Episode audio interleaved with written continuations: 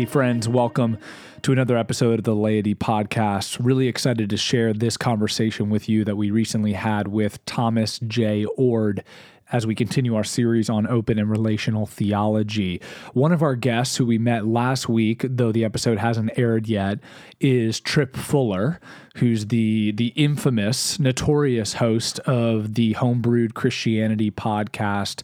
Tripp is also a, process theology guy, and we had him on board to talk about that. That episode's coming in a couple weeks, but wanted to let you know if you're based in Atlanta, there's an event. Tripp will be doing a live podcast interviewing David Gushee uh, and others, I believe, at Wild Heaven Brewery, which is in Avondale Estates. So if you're in Atlanta, you probably know Decatur area. Um, Wild Heaven is awesome, and the folks who run that shop are great. They're hosting this event. It's free. It's this Monday. February, I want to say the 25th. So Friday, excuse me, Monday the 25th at 7 p.m. It's 7 to 9 at Avondale Estates. Tripp Fuller doing a live podcast. I'll be there, not involved in the podcast, uh, but would love to, to have you on board as well. That being said, enjoyed this conversation with Thomas Jay Oord. Thanks for joining us. And uh, I'm sure you'll love it as much as we did. Hello, friends. Welcome to the Laity Podcast, and uh, we're we're really excited to have you on board with us um, for another conversation uh, around process theology, open and relational kind of understandings of God. And we have a very special guest with us today, Mr. Thomas Jay Oord, joining us uh, from Idaho. Tom, how are you? Welcome. Hey, I'm doing well. Thanks a lot for inviting me to this conversation. Absolutely. Glad to have you Absolutely. On. Very glad to have you on and appreciate you you carving out the time the time. Um, Tom uh, is a professor uh, of theology at Northwest Nazarene University um, there in Idaho. He's also written a number of books um, a couple of which we're going to dive into hopefully with some depth here, which I'll introduce in a moment. Uh, but he's also an ordained minister uh, in the Church of the Nazarene, and uh, we're we're just excited to to have you on board, Tom. One for your work. Uh, particularly around what we're going to dive into today, but but even more broadly, just to under to get to know folks from from different different streams and backgrounds than Stephen and I, and uh, it's an honor. But to to quickly just give a, a, couple of plugs for the books that we're going to be focused on today. Um, one is that your your most recent book, um, which is called God Can't. Um, and that's been out now. That that's that's like over the last couple of months, correct? Brand new. No, actually, yeah, it came out just this January, so it's not even a month old. Oh, great! How many how many lists is is it, is it at the top of Tom? what are you up to now? Nine. Is, it is number one on nine Amazon book category lists, and excellent. Uh, I should say it was. It, there's not number one all the time on those nine, so it goes up and down and fluctuates. But yeah, that's pretty neat. That's great. And the I have to read the tagline on this book. So God can how to believe in God and love after abuse, tragedy, and other evils. And uh, another one of your just really cornerstone, I think, books that I've really enjoyed, I know Stephen has as well, is called The, the Uncontrolling Love of God an open and relational account of providence. Uh, and for those of you who feel like you're already lost, um, stick with us because I think this will be a fun conversation. um, but yeah, thanks thanks again for for coming on board, Stephen. I'm going to pass the ball to you, and maybe we can get our conversation rolling. Great.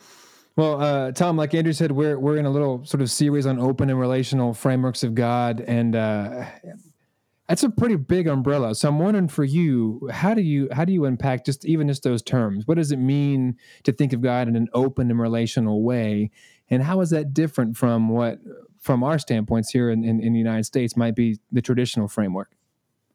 Yeah. Uh, first, let me start with the word relational. Um, word relational is basically saying that God is related to us, to the world, in such a way that not only what God does affects us and all creation, but what we and all creation do actually affects God. So it's probably a fairly natural way to think uh, about God, at least for people who you know read the Bible a lot and and think that their prayers might make a difference to God, that God's happy or upset by what happens in the world. it's a very, I think, common view of a God who is engaged in ongoing giving and receiving kind of relationships. And um, it is actually not a view that has been held by some of the most important theologians in Christian history. Hmm. For instance, uh, Augustine, Thomas Aquinas, John Calvin, none of them believe that God was really affected by what we do. And so the relational part of open and relational theology says that we have give and receive relationships with God. The open side of this uh, is a way of talking about the future being open, not only for us, but also for God. And that means that uh, things haven't been settled. The future isn't complete, it isn't fixed or already determined. And so God knows everything that happened in the past and everything that's happening in the present and everything that could possibly happen in the future.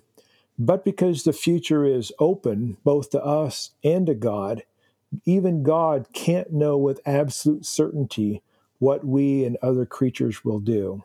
So God is relational, giving and receiving, and God is open because the future is open. That's uh that, that's helpful. So how how would you explain um or can, can you give us just the lay of the land of of what the open relational camp is like? I mean, one of my favorite things about discovering this little uh, this little neighborhood, so to speak, theologically, uh, is there's all kinds of people in it. Yeah, yeah, I mean there there are people who self-identify as process thinkers, who self-identify as openness thinkers or Wesleyans, some Arminians, some feminists, some post-colonialists, some liberation. I mean there's there's lots of folks who self-identify with particular labels who fit under this broad umbrella because they have a God who is, you know, in giving receiving relationships and for whom things haven't been settled in the future. Hmm. And what's the for those who don't necessarily like you explain that like hey God's affected by by us. I mean, it seems rather straightforward on one hand. Like, of course, he's moved, yeah. you know, by what we do. The flip side is, I think most people probably don't even realize that they might be within a, a Christian framework or a church setting where that's not kind of the theological stance. What what is the alternative, even with the Augustines and the Aquinas and the John Calvins and others, even more contemporary? Um, what does the other side, kind of the contrast of a non-open and relational, you know, God look like? Yeah, the the God who is not relational in this kind of sense is what uh, the classical theologians called impassible. That means not affected. God has not only no emotions, but God is not causally influenced by anything we do. And the thinking was kind of this. Um, they started with the idea that God is perfect, which open relational theologians will agree with. And then they'll say, um, well, because God is perfect, any change in a perfect being could only be changed from perfection to imperfection. And since we mm-hmm. don't hmm. want an imperfect God, then we must have an unchanging God. Well, if God's not changing, then God must not be affected by what we do and therefore all of the language about God being, uh, you know, happy, upset, uh, or some kind of reacting or responding to what's going on in the world, that must be anthropomorphic projection, which is a fancy way of saying we're just making God in our image, and um, so a lot of folks in like Aquinas and Augustine and their followers even today will say well, this language in the Bible about God being affected by what we do is not really true, literally. It's just a way of speaking. Whereas open mm. relational thinkers saying, no, God really is affected by what happens, and our lives really do have an effect on God. Let me, if you don't mind, let me give you two yeah. examples of how I think this matters. Uh, first example um, when I'm in church, and I'm singing a song of praise. Uh, I used to think, before I thought God was relational, that my singing these songs of praise were kind of just kind of reminders to me and to other people in the congregation of God's attributes. And it was just sort of a little catechism put to music. But with a relational perspective, I now think my praise actually has an effect on God. God can literally be blessed by my praise. Wow. And that for me is really motivating. It makes me feel like what I do makes a real difference. Or take uh, the issue of what we oftentimes call petitionary prayer. The vast majority of Christians I know who pray and ask God to do something do so because they think that their prayers just might make a difference. Now, of course, you know, maybe they, they won't. Maybe God has other plans or something else goes on. But we generally play, pray uh, using petitionary prayer, thinking that what we ask or say might have an effect on what God does.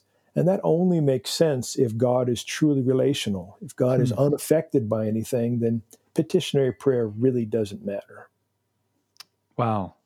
No, that's helpful. Can you tell us, not to go too off here uh, by way of intro, but when did this whole conversation become uh, not only on, I guess, on your radar, but but particularly relevant and and something that you were passionate about exploring? I know you, you talk about some of the personal side of that in, in, in the uncontrolling love of God, but can you give us insight into kind of how this became some, you know, you, really your life's work to an extent? Yeah, you know, I was raised in the Church of the Nazarene, in which I'm still an elder, an ordained elder, and, and I still preach it from time to time. Um, and that's a Wesleyan tradition, so the followers of John Wesley.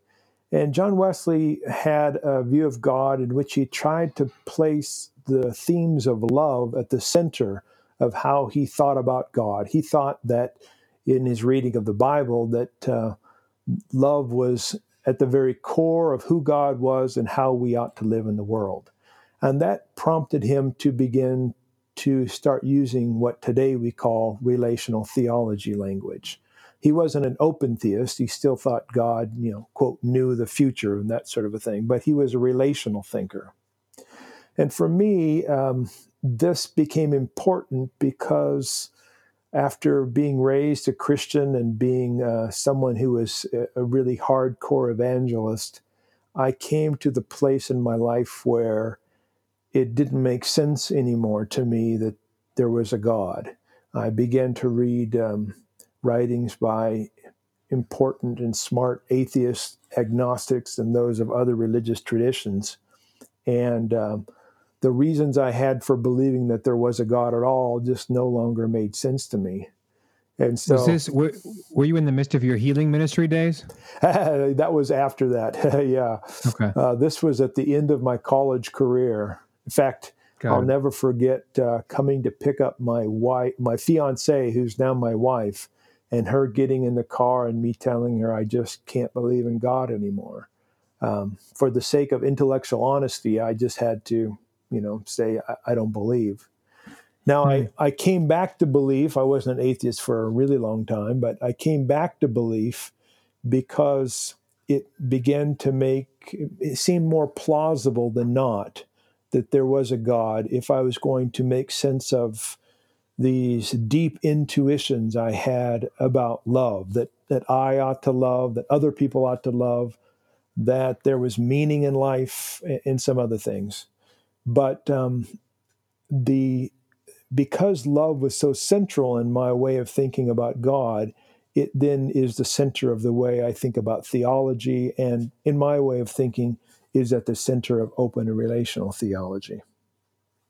That that to me has been one of the most attractive things about the framework is that in open and relational thinking, love the love of God is it's placed at the center. There's no longer um, it's it's not uh, balanced out, so to speak, with justice, or like it's it's okay to say no. Actually, God is love.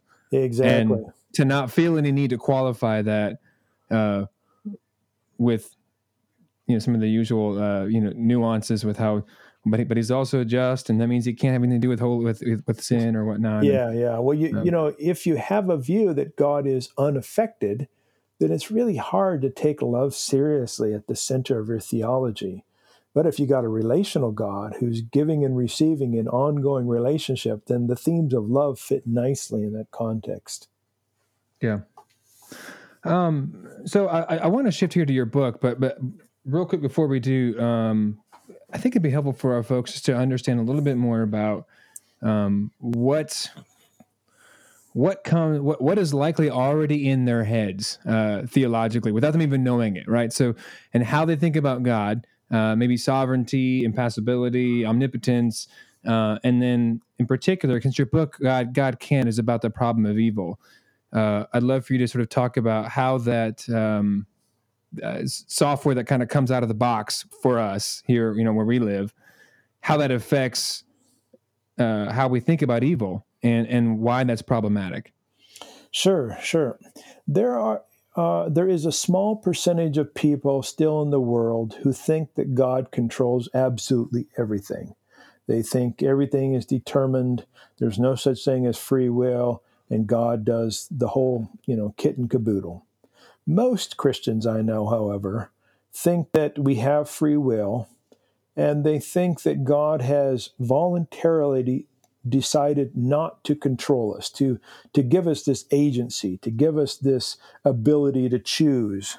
And God may occasionally step in, intervene to control a situation, to bring about a miracle or make sure something happens, but generally speaking, God's kind of got a hands off approach to life and allows us to use our freedom. Now, sometimes we use that freedom wrongly, and then God mm-hmm. has to kind of make a decision on whether or not to, you know, save the people we might hurt or just let the hammer fall on them. But God has the kind of power to rescue single handedly if God wants to. God could control us and maybe sometimes does. That's the way most people think. And in fact, that's the view of God most people bring to the Bible. And so when they read a story of the Bible that says God did X or Y or Z, they in their mind jump, most of them at least, to thinking that God did it single handedly in a controlling kind of way, that God guaranteed this outcome because mm. God made sure, you know, through what philosophers would call acting as a sufficient cause. Now, the Bible doesn't ever, and let me repeat, ever, explicitly say God alone acted to bring about some situation. Sometimes only God is mm. mentioned in a story, but it never explicitly says that God was the only cause and there was no other creaturely contribution.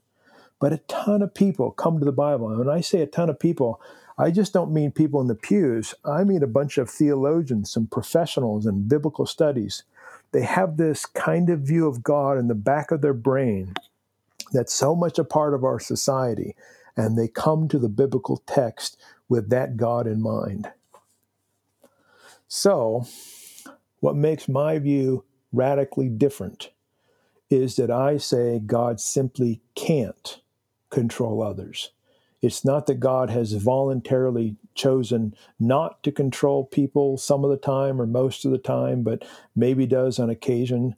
But God simply doesn't have the kind of power to single handedly bring about some result, some outcome, some state of affairs by God acting all alone. And I say this not because I think God is a wimp or that some, you know, demonic power is controlling God or that we're stronger than God or creation stronger or whatever. I say this because I think that God's love is inherently uncontrolling. Hmm. And love comes first in God's nature. So that means God simply can't control other humans, other creatures, any parts of creation. Now, can you, can you talk for a minute about about essential kenosis? I know that sounds like a really technical term, but um, that that's actually coming from your Uncontrolling Love of God book. I I, I think it's a it's a really helpful framework for for setting up a stage for discussing God can't. Sure. Uh, yeah. So essential kenosis is just kind of a little phrase I coined to try to talk about a position that kind of stands between two other positions. On the one side, we'll call it the left.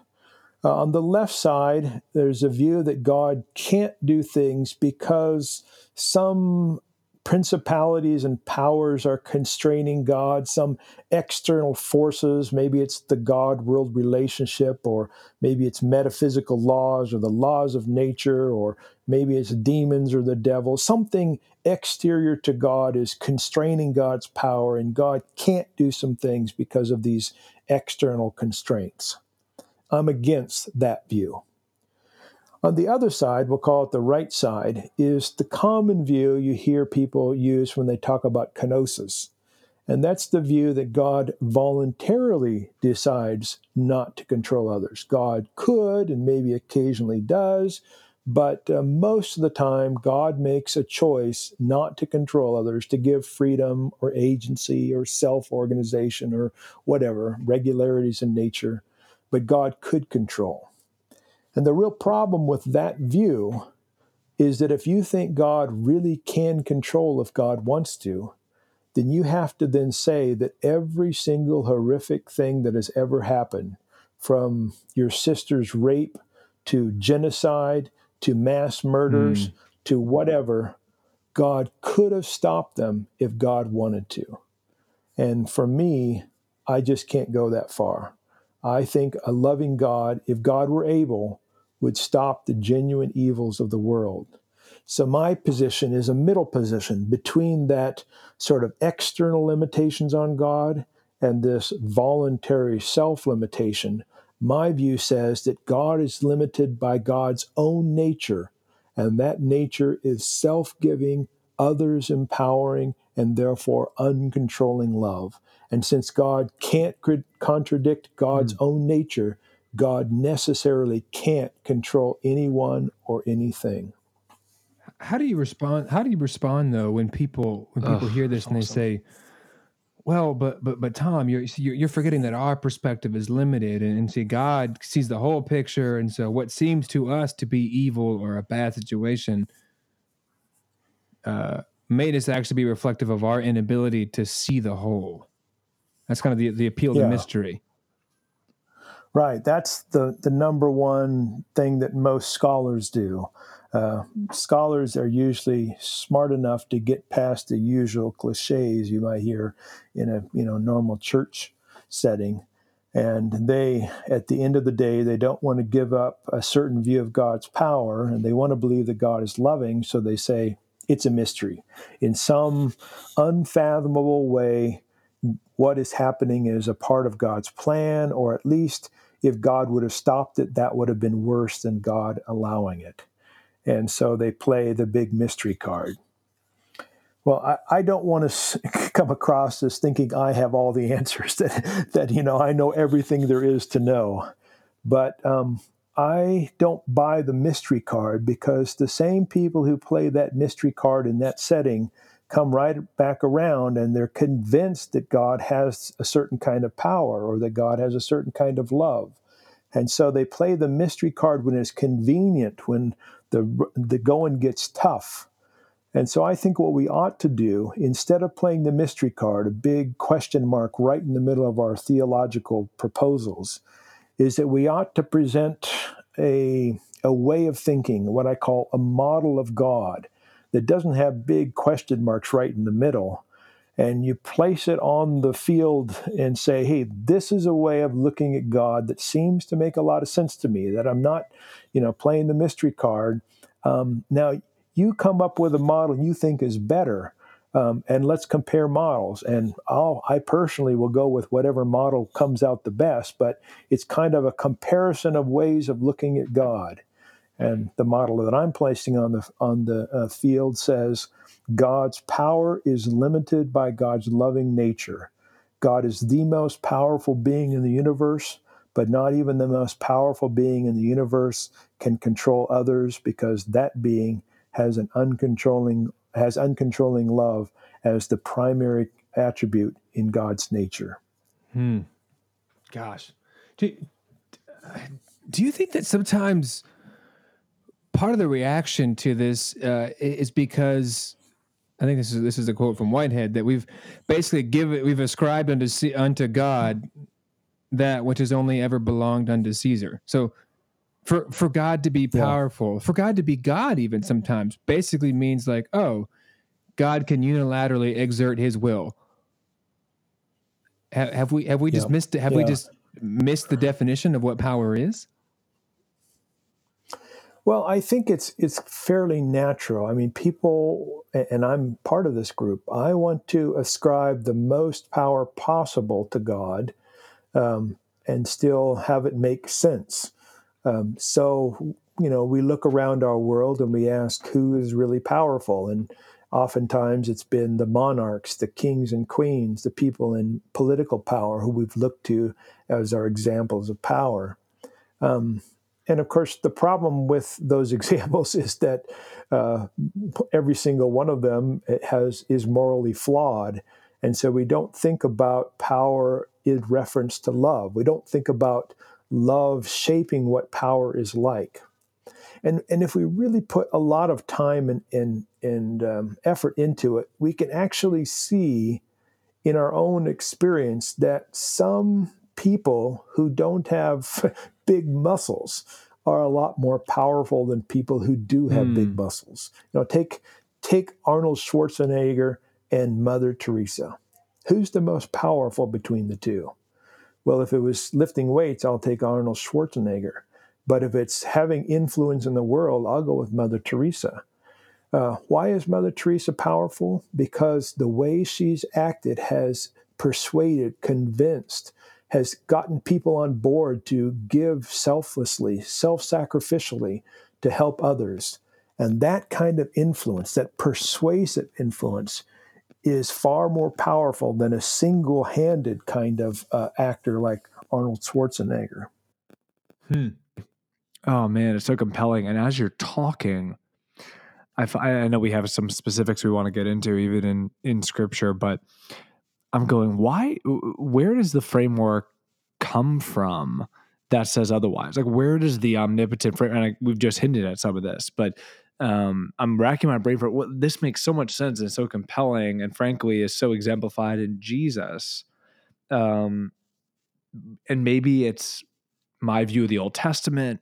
Maybe it's my understanding of, um, excuse me, prayer and what God does and doesn't listen to and an answer. But anyway, I, I, I think there's some specifics we can get into because I think that the you know the first thing that comes to mind for me is well, what about you know in Scripture where we see what it look what appears at face value to be you know God intervening here and there, um, and I think you're the, the point particularly that you lay out in in uncontrolling love of God is that well you know, it, it, does he only, you know, t- to get involved in some scenarios and not others, you know, is problematic. And um, anyway, we can we can continue, but you know, this book focuses obviously on on uh, uh, on the problem of evil specifically, and, and I was w- hoping you could walk us through. You know, you talk about these these five steps um, you take as you're speaking, you know, with people that have gone through, you know, use a language of tragedy, abuse, and and other evils that have that have challenged their faith. So for those who have, you know, who are actually in this now or have recently experienced, you know, death in the family or um, a, a, terminal diagnosis, um, or you know, seeing just real evils in the world or right, you know, in their in their in their space. How do you actually begin to walk folks through this, and and how does the Bible actually inform these yeah. these steps?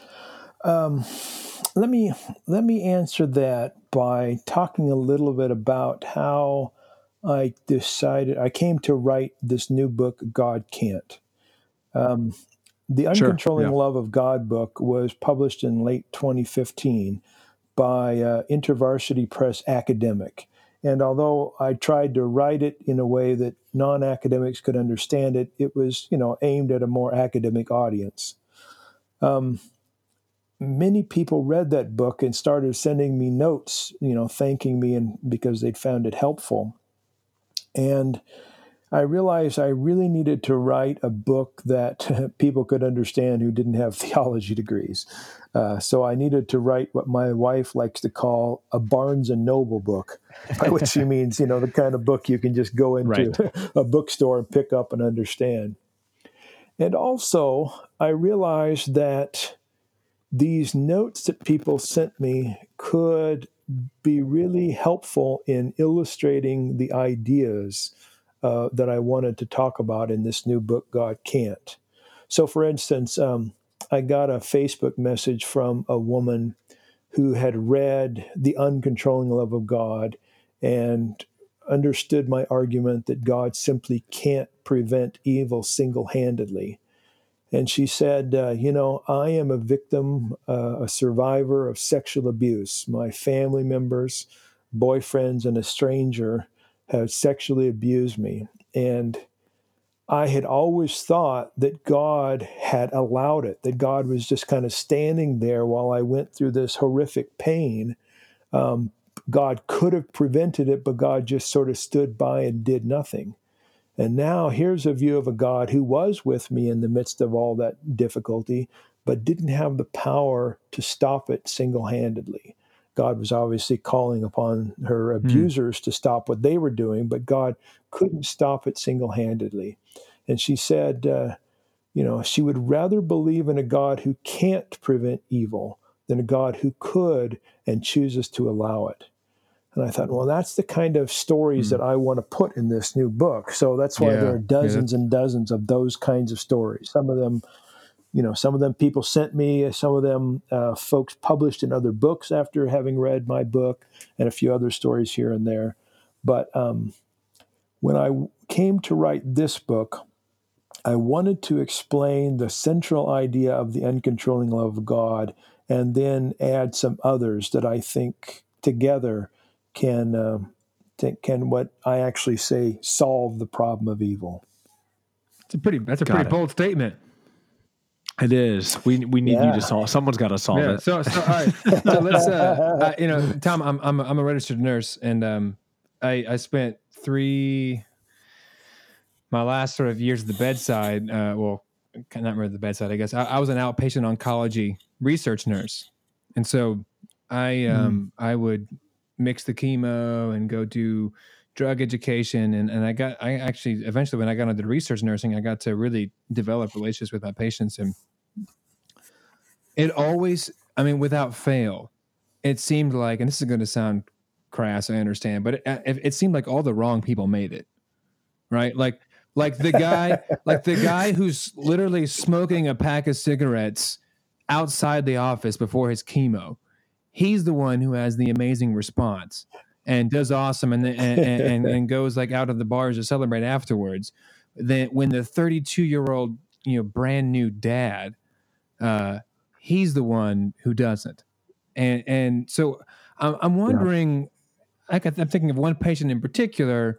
Uh, bought a house, like had just purchased the house, literally the day of closing got the call from the path report. Things weren't good. Uh, had to get and and and all the while his wife was like pregnant. Um, I mean, so I mean, you can imagine these. How, how can it be possible that a loving God would would would let these things happen. It sounds like your book. What you're saying is he is he doesn't he doesn't let them happen. And so you've got these five steps. I'm wanting to see if you can kind of use those case studies and explain how your five steps make a better make better sense of who God is and what he's doing for these actual flesh and blood people in really hard situations. Yeah. Let me uh, let me just quickly go over the five main points and then I'll come back and we'll use your good yeah. illustration there and I'll talk some about it. So the first chapter makes this bold claim that God simply can't prevent evil single-handedly and I go through and look at you know situations. I look at the book or the uh, movie and book The Shack and and other kinds of things, and kind of explain this idea of essential kenosis that I've been mentioning. The second chapter says that even though God can't prevent evil single handedly, God really suffers with us. God feels our pain. God is one who empathizes with us perfectly. The third chapter, I take on the questions of healing. And I try to provide a framework to make sense of why some people seem to be healed and most people are not healed. The fourth chapter, I take on the question or the issues of, you know, why it is that sometimes we grow from the difficulties of life, but um, other times we don't. And I make the claim that God works to squeeze good from the evil God didn't want in the first place. And then the final chapter, I talk about working with God to uh, make our lives and the world better, that God actually needs our cooperation for love to win.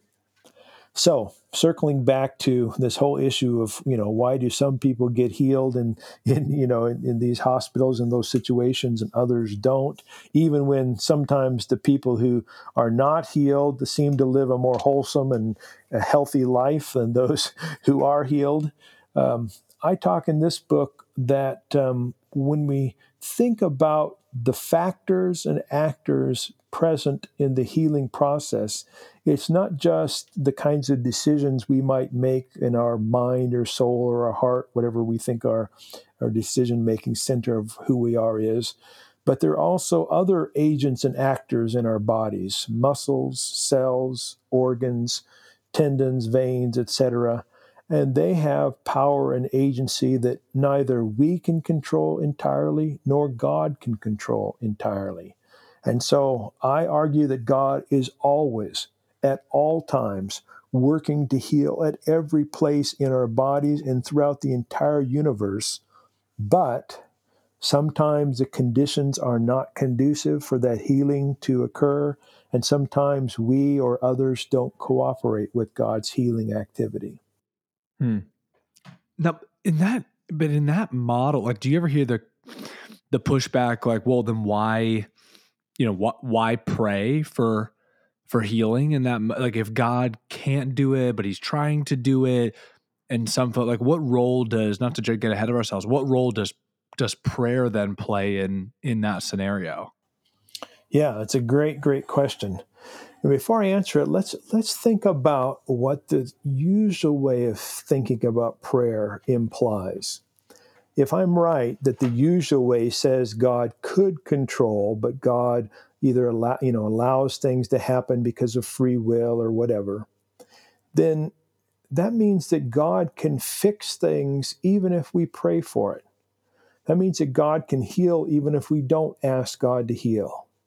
Now, what kind of a picture does that present of God? A God who's right. sitting back, twiddling his thumbs, saying, you know what? you know, Stephen prays 87 times, I'm going to heal him, but I'm sorry, he stopped at 49. Right.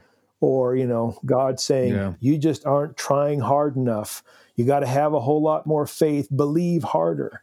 I mean, that kind of image really sucks. So before I talk, yeah, a lot of people have that. A lot of people have that, man, and it causes a lot of pain. Oh, that's the dominant image. I mean, yeah. I remember growing up. Uh, this is maybe a side note, but it illustrates this. Um, I remember growing up being a part of a church in which we had periodic uh, revival services, and these traveling evangelists would come to our church, and and the pastor, to get us sort of prepared for it, would uh, have us commit to praying a certain amount of time, you know, hours of prayer, and we would put at the front of a church a big uh, like a thermometer on butcher paper, you know, from the floor to the oh, ceiling. Oh, like a and, fundraiser? yeah, kind of like that. Yeah. and on the side, it would say hours of prayer, you know, and the more we prayed, and at the very top, it'd have the word revival. And it gave you the impression that God would send revival if we got all the hours of prayer right up to the top. Now, that's the way I think a lot of people think about prayer. Yes, you know, they yeah, think that, yeah. you know, you just got to pray a lot or you got to be on God's good side, or if you're not healed, is because of your sin, or it's yeah, because of some mysterious plan, you know. So before I talk about my view of prayer, let, us first. Uh, it sounds like you're agreeing with me. The usual view sucks. Absolutely. I second that. okay. And it's awkward when so, someone asks you to pray in the group. And you're yes, like, honestly, yes, it is. Right. Yeah. Yeah. Yeah. Yeah. So, in my view, I think God is working all the time at all places to work to the utmost. I also think that what I do has an effect not only on God, but on me and on the world. I really believe this relational thing is not just between me and God, it's between me and you and all creation. And I also believe that uh, things I do can affect people and things from a great distance from where I'm at. I'm really into, into this interrelated view of reality. So that means that my prayers can actually open up new possibilities because they have an influence on God and the world. It doesn't force God to do things. It doesn't mean God is going to do exactly what I'm going to do. It doesn't force my cells or the cells of the person I'm praying for to do things. But it's real agency, it's real action in the world. And if the world is truly interrelated, what I do could actually open up new possibilities for God to work or for the creatures and creations, the muscles, the cells, whatever. Um, I'm not going to say I know exactly how that all works, but the theory, the metaphysical or ontological theory, is in place for saying that prayer really can make a difference without forcing God to do things, without controlling anyone or anything. That's interesting. Hmm. So when I pray for someone, for instance, because I'm asked to do that an awful lot too, I usually begin my prayer by acknowledging God's presence. I say, God, I believe you're here and working already, working to heal to the utmost. And I know that in my praying that, I'm planting seeds in the minds of anyone who listens, and including my own mind.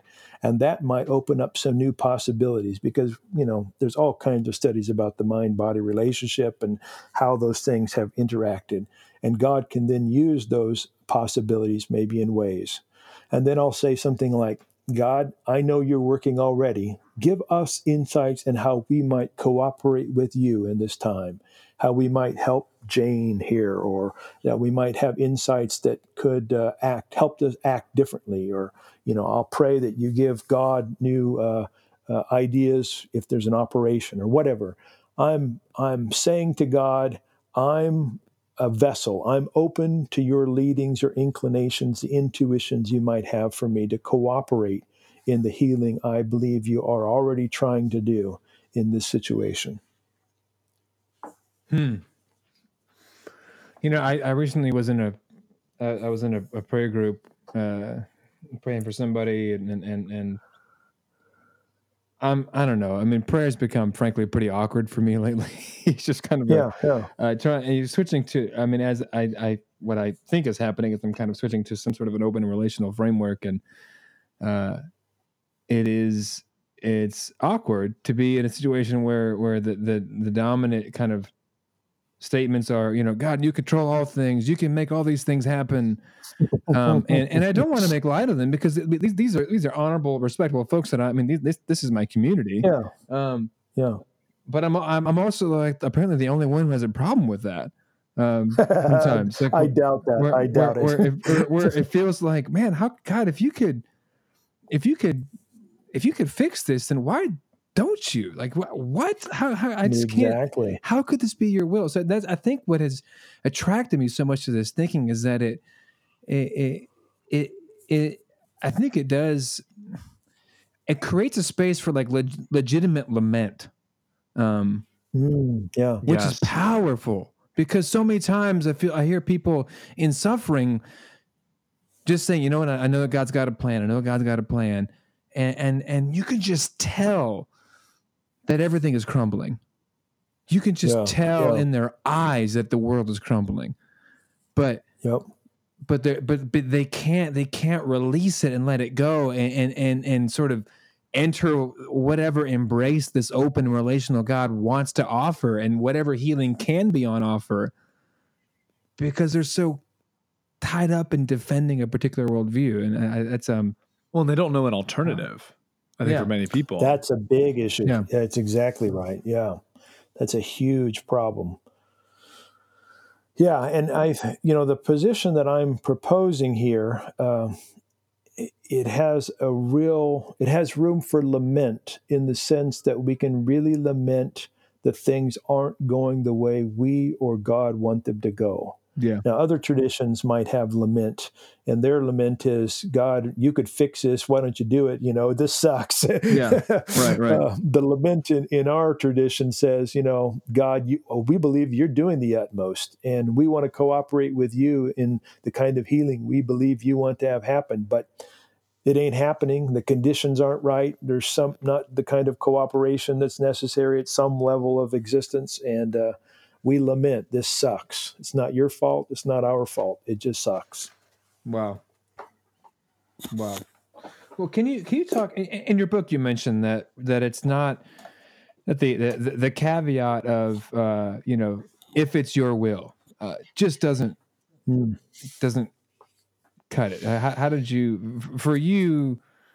How how, how has that uh, how did that shift happen for you? And and and I'm curious then how your framework makes better sense of God's will. Yeah, well, uh, in the book, I talk about growing up, or actually, it was in my uh, college and early um, 20s, being a part of a movement that did uh, looked for healing and had uh, a healing kind of ministry. And when, we pray with for people, you know, just like today in my life, a very small percentage of people actually got healed from anything significant. You know, people were healed from headaches left and right. Right. But, you know, real major diseases, very few people actually got healed from those.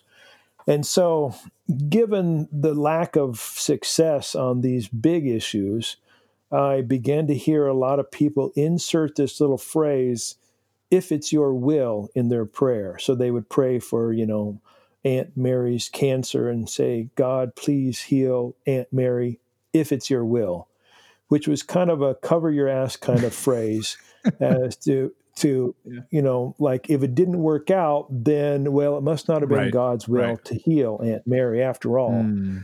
and so you know that didn't sit with me uh, very quickly that didn't sit with me well I, I could see the real problems with that because i realized look if if it's god's will to heal aunt mary then and if God could do it unilaterally, single handedly, then you know we don't even have to pray here. Right, right. Yeah. like we're wasting we're wasting our time here. If God wants to do it, God can do it. If that's the kind of power God has. Um, and this sort of adding, if it's your will, is just kind of not really playing, uh, being honest with what's going on. And so I set that aside. And actually, for a while, I was very skeptical of any kind of healing because of uh, the kinds of things that I had seen. Uh, and the open and relational perspective allowed me to come back to a place where I can affirm genuine healings, whether they're healings from the kind of more traditional methods we think of in terms of, you know, therapists, doctors, nurses, medicine, whatever, or the more unconventional kinds of healing that sometimes but rarely come through praying and laying on hands. Um, I can believe that creation cooperates with the various means that God might use to bring about healing. But when people aren't healed, I don't blame God. I blame the conditions, the you know, the lack of cooperation at some level or another. I rarely blame the victim herself for not being healed. I typically think most people pray with, you know, genuine honesty I, I typically want to blame the uh, cells, the muscles, the conditions of creation in some way. Hmm. Um, you know, I I want to make a shift here in, in just a just a moment to, okay. to, to some of the like common biblical objections. I mean, I know that people are, I think our our, our listeners will, will will want to just to hear how you hand how you uh how you think about those. But before we do, I did have one other question. Um, it seems like uh, the experiences of God moving, like in the, I, I, frankly, I don't know what the real term, the correct term is now, the global South or uh, mm. wh- whatever it is. It, it, seems like there is among you know um, nations that are that are developing. Uh, it, it seems like there is a there was a particular kind of charismatic faith that is sort of exploding. Mm-hmm. Like the the center of Christianity is not going to be with white Westerners for mm-hmm. any longer, for much longer, if it even still is. Um, and the expressions of faith that are sort of uh, that that seem to be popping up um, in these in, in these other places seem to be really predicated on this idea that God like does do things um, unilaterally or can or or a, a, a, more what we'd understand uh, as sort of a traditional framework of God.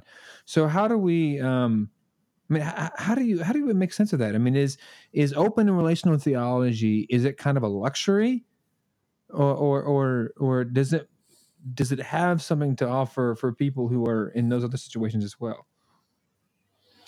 Well, I actually think a lot of people in what you call the global south have an open and relational framework. It's just that they have retained certain views of God's power that make it the, that are different from mine. Uh, you know, my view of God's power is that God can't control. But my view of God's power certainly has a place for dramatic healings like we see, you know, these people witness. So it's not out of step with my view at all. Hmm. Um, we might say that the people in those situations are more open to those dramatic healings, or they're more um, they're, they expect it in ways that we don't. But I actually think there's another side of this that very few people talk about, even in the academy, and that is um, in the West, God is doing some amazing, absolutely amazing healing, but we just call it modern medicine. We just say, well, we're just using the right techniques, we've got the right knowledge, we've got the right pills, we've got the right medicine.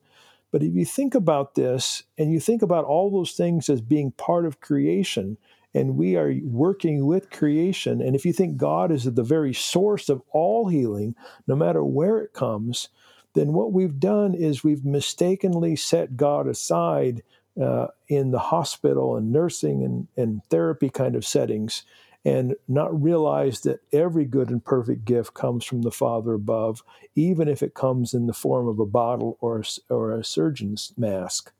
Um, and so I think we need to broaden our view of God's healing power in, quote, the developed world, if we use that language, mm-hmm. and also um, also be, I think, uh, open to dramatic healings in the other parts of the world, but also um, also want to look carefully at some of the claims that are made. And there are quite a few people who've done follow up kinds of um, explorations of these kind of healing crusades and and found that a lot of the ailments people had returned. Yeah. So um, there I don't think I think we need to be careful about the grand claims we make in those settings, and we need to open ourselves up to more God talk about more traditional medicine practices in the West. Hmm, that's good. Okay, yeah, that, I, that makes sense. So, so what what about when people say, "Look, Tom, you're you're throwing out the Bible"? I mean, come on, like Jesus, Jesus says. Did do, do, you not know like what, is it? What is the scene where uh, Malchus I think it's where Peter like goes and cuts off Malchus's ear, and he's like, "Hey, put the sword away. Those who drop the sword will die by the sword. Don't you know that I could call at my disposal whatever legion of angels, and they, you know, and, and my Father would send them." Um, or there's other verses you could use. Um, uh, I don't know, like like the example of Ananias and Sapphira, where God like strikes them down. It's there. There are times in the Bible where it really does seem like God has the power to unilaterally just take control and do stuff. Yeah. What do we do? What do we do with those? Well, I, am glad you mentioned the Ananias and Sapphira one because I think that's a perfect example of what I was talking about earlier of us coming to the text and assuming the text says something that it doesn't hmm. say. The vast majority of people read that story and they conclude that God killed Ananias and Sapphira. But it doesn't actually say that in the story. They definitely die and they definitely have lied. But everyone just sort of jumps to that as conclusion, and maybe even the disciples did. Who knows? but um, we oftentimes read these stories in a particular kind of way, but if we go back to them with an open relational perspective, or maybe to be more specific, the uncontrolling love perspective that I've proposed, we can stick with those same passages and see that a lot of them can be taken uh, quite straightforwardly and make a lot of sense without jumping to those kinds of conclusions. I especially think this is true of, I guess I kind of said this earlier, so forgive me for repeating myself, but um, I think this is especially true of stories in which the authors explicitly say God does X, Y, or Z. Um, I have a major character flaw that I want to admit to before I give my illustration. And that major character flaw is that I'm a New England Patriots fan. Mm, um, wow. That's it's it's major. Although Brady looked absolutely, these guys were awesome last week. I got to just throw that out Man there. alive, they were looking good. Yeah. I'll pray So- for healing, Tom. I'll try to cooperate with God. so a couple years ago, when they had their amazing comeback over the Falcons, you guys from Georgia may remember that. Um, Too soon. Too soon. Hey, I- I'm from Philadelphia originally. I'm just going to throw that out there for our listeners. So I'm happy after last year. But yes, we I do remember- remember, the biggest comeback in Super Bowl history or whatever it was. I remember some newspapers having a headline that says, Tom Brady wins another Super Bowl. Now, that statement was true. But if you read that statement and said to yourself, oh, Tom Brady must have been the only player on the Patriots team that day, you would, of course, be false. There was lots of other people who assisted Tom Brady in winning Ah. that Super Bowl. Okay. So Okay. we see the truth of the claim God did X, but it, there's a possibility that God did X in concert or with cooperation with other aspects of creation or creatures. And so, um, if we have this in mind, we can then look at scripture that says God does things and not have to think that God did them single handedly. And if God didn't do that single handedly, then we don't have to believe that God has that kind of power to prevent the rotten things that we see in our lives and in the world. So, just a way of thinking about uh, scripture that I think might help people in terms of uh, uh, interpreting it through the open relational lens. There are other kinds of things that uh, you know come that people have to deal with. For instance, uh, I mentioned earlier that um, I've been, I'm an open theist too, and that means that I don't think God knows everything that's going to happen in the future. And so a lot of Hmm. people will read statements in the New Testament about God's foreknowledge, and uh, um, they'll say, "Well, that's obviously you know open theism can't account for that."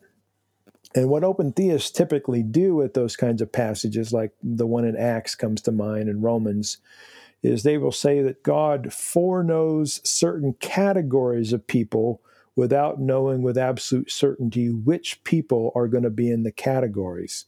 So when it says, I think in Ephesians, that God foreknows the saints and whatever, I, I can't quote it perfectly.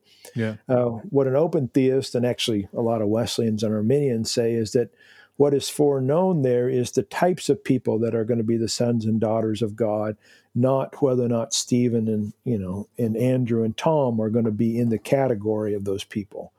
And so we can handle those foreknowledge passages pretty well. But I think we also have to be honest that there are a few scriptures here and there that don't really fit well with the open perspective. The one that I, I often cite is the one in which Jesus says to Peter, Before the cock crows twice, you'll deny me three times, or is it thrice, deny me twice, whatever it is. I think you know the passage. Mhm. Um, that one's really hard to reconcile with the open view that God doesn't know the future. And so I think what people in my position ought to do is just say, you know what? Uh, there are a few passages of scripture that don't fit our view. We think the majority of scripture does. The preponderances of passages uh, fit the open view, but there are some that don't. And we should just be honest about that. I love that. I just want to say, I- I, yeah. that is just the idea that you could just have the open hand and yeah, this just doesn't fit. And I'm I just own that. Right, Wouldn't it be amazing if that's just what like there's such a kind of this needs to be airtight or or let's just throw the whole thing out. And so Right. anyway, I Yeah. I really appreciate that. What about this idea um that I've heard my whole life? Well, you know, well, God is in control Yeah. um, or that you know that that phrase god's in control in this view i guess i guess technically he's not but i guess the objection might come well if he isn't then in what sense is he really still god and who is ultimately in control how do you uh, sit with that idea Yeah. You know, so much depends on what you mean by the word control. right you know right. um, i typically don't like to say god is in control because i think most of the time when people mean that they mean that god is either making sure all the details are exactly what god wants or they're saying no matter what happens god is going to make sure through some sort of coercive power that god's going to get you know the right things at the end. God's going to win no matter what in the end. And um, if you have that kind of view, which I can understand why that's attractive to people, every I sure want God to win in the end. But um, if you have the view that God can win in the end no matter what we do, then it makes our lives insignificant. It makes our lives, I think, meaningless. What we do really doesn't matter. And if what we do really doesn't matter, then um, I find that hard. It's hard for me to find meaning in my life. Whereas in an open relational view, what we do does matter to God. The end does uh, is uh, dependent in part upon our cooperation or lack thereof with God. And I think that's a that fits really our intuitions about the world and the way we ought to live. Yeah. Hmm. Yeah. You you one, one of the things you mentioned in your in, in God can't I think was helpful is is it's a, it's under it's in your chapter on how it's, it's your I guess sort of step three that God works to heal, where you said that some healing must wait. Uh, can you talk mm-hmm. a little bit about um, how you make uh, what, what what does healing look like, sort of post mortem, so to speak? I mean, I, th- I, think I think the way you explained yeah, it in this book was helpful. Mm-hmm. Yeah, I mean, some people will appeal to the afterlife as sort of their get out of jail free mm-hmm. card. You know, they'll get into a discussion of evil and then they'll say, well, you know, God's just going to fix it all in the end in the afterlife. And, you know, we don't understand it now, but by and by, you know, we'll all be okay. I'm not appealing to the afterlife in that sense. What I am saying is that the bodies we live in are not the bodies that we will have in the afterworld, afterlife. I, I think when people die, that's actually their body in the tomb that starts to rot. Now, whether or not we get new bodies or we're souls, I think the Bible has some different kinds of ideas there. I'm not committed to any one of them. But the main point is the kinds of aches and pains and, and difficulties we have with these bodies will be no more. Um, and so I think that I think that's important hope for those people who have conditions in their bodies that are painful that they never heal fully, or they're dealing with trauma from something that's happened in their past that they can't ever overcome fully. I think it's important to have hope uh, in the afterlife in that mm. kind of way. How does the this framework think about? Maybe this is a can of worms we shouldn't go into, but thinking about you know Paul talking, the Apostle Paul talking about the, the principalities and powers. Um, I'm curious. Obviously, there's a very here and now kind of element of that in this you know in this world. Is there any sort of space for eh, call it the demonic or you know sort of the spiritual realm on the kind of non uncontrolling love side of things. And we, we don't have to go deep down that path, but just curious kind of what the space is for in this framework for thinking about that side of of the spiritual realm. Yeah, you know, when we talk about demonic, there's usually two kinds of ways people talk about it. One is kind of talking about the structures of society and civilization that bend toward negativity and evil. And the other is the idea that there are spiritual beings, a realm of demons and Satan that are at work in the world. Um, open relational theology can work with either one of them, but is not committed to the truth of either one of them. Uh, at least the truth of the spiritual being. So, in other Got words, it. you could I might say it this way: I'm agnostic on whether or not there are actually demons in the world or not. Now, if there are, it accounts for it by saying these demons have influence, but they can't control us. Um, and I'm in the camp that says if there are demons, that God is even working to redeem them and Satan. Uh, mm. But if you mm. don't believe in demons, that's that's okay as well. Uh, you can say those, you know, that's just our way of talking about the influences in the world that are toward uh, negative things, and you can go on from there. Wow. Well, Tom, we are.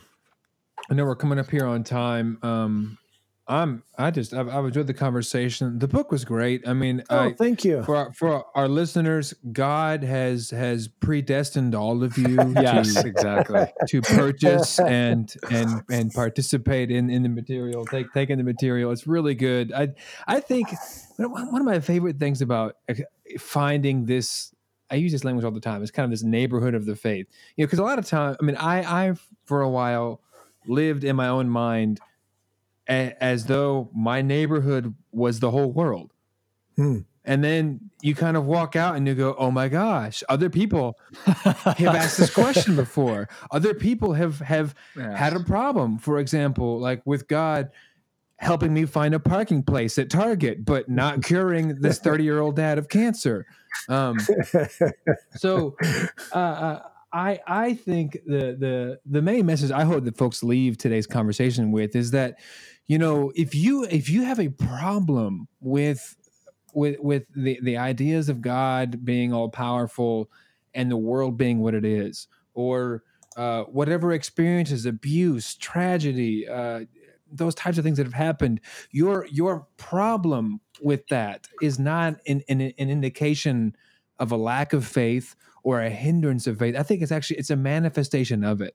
And and and i think your your book really gives us uh put some language to uh to to really to demonstrating why that reaction in us that, that says this can't be right. Something's wrong here. Why that why that's a faithful response. So i I really appreciate just your work and uh what you're doing i'm looking forward to uh to to following you some more uh on internet and where, wherever else uh, if you ever happen to come by athens georgia well i uh have to connect but Mm. thanks a lot i really appreciate it tom Thank you. You you know, I was just thinking as you were talking, um, if this is kind of maybe sounds weird, but would you mind if I finished by reading a little note that I just got a couple days ago from a woman who read my uh, my book God Can't? oh go Uh, it. I wouldn't mind leaving this kind of being my parting word. go for it I asked her per- That's great.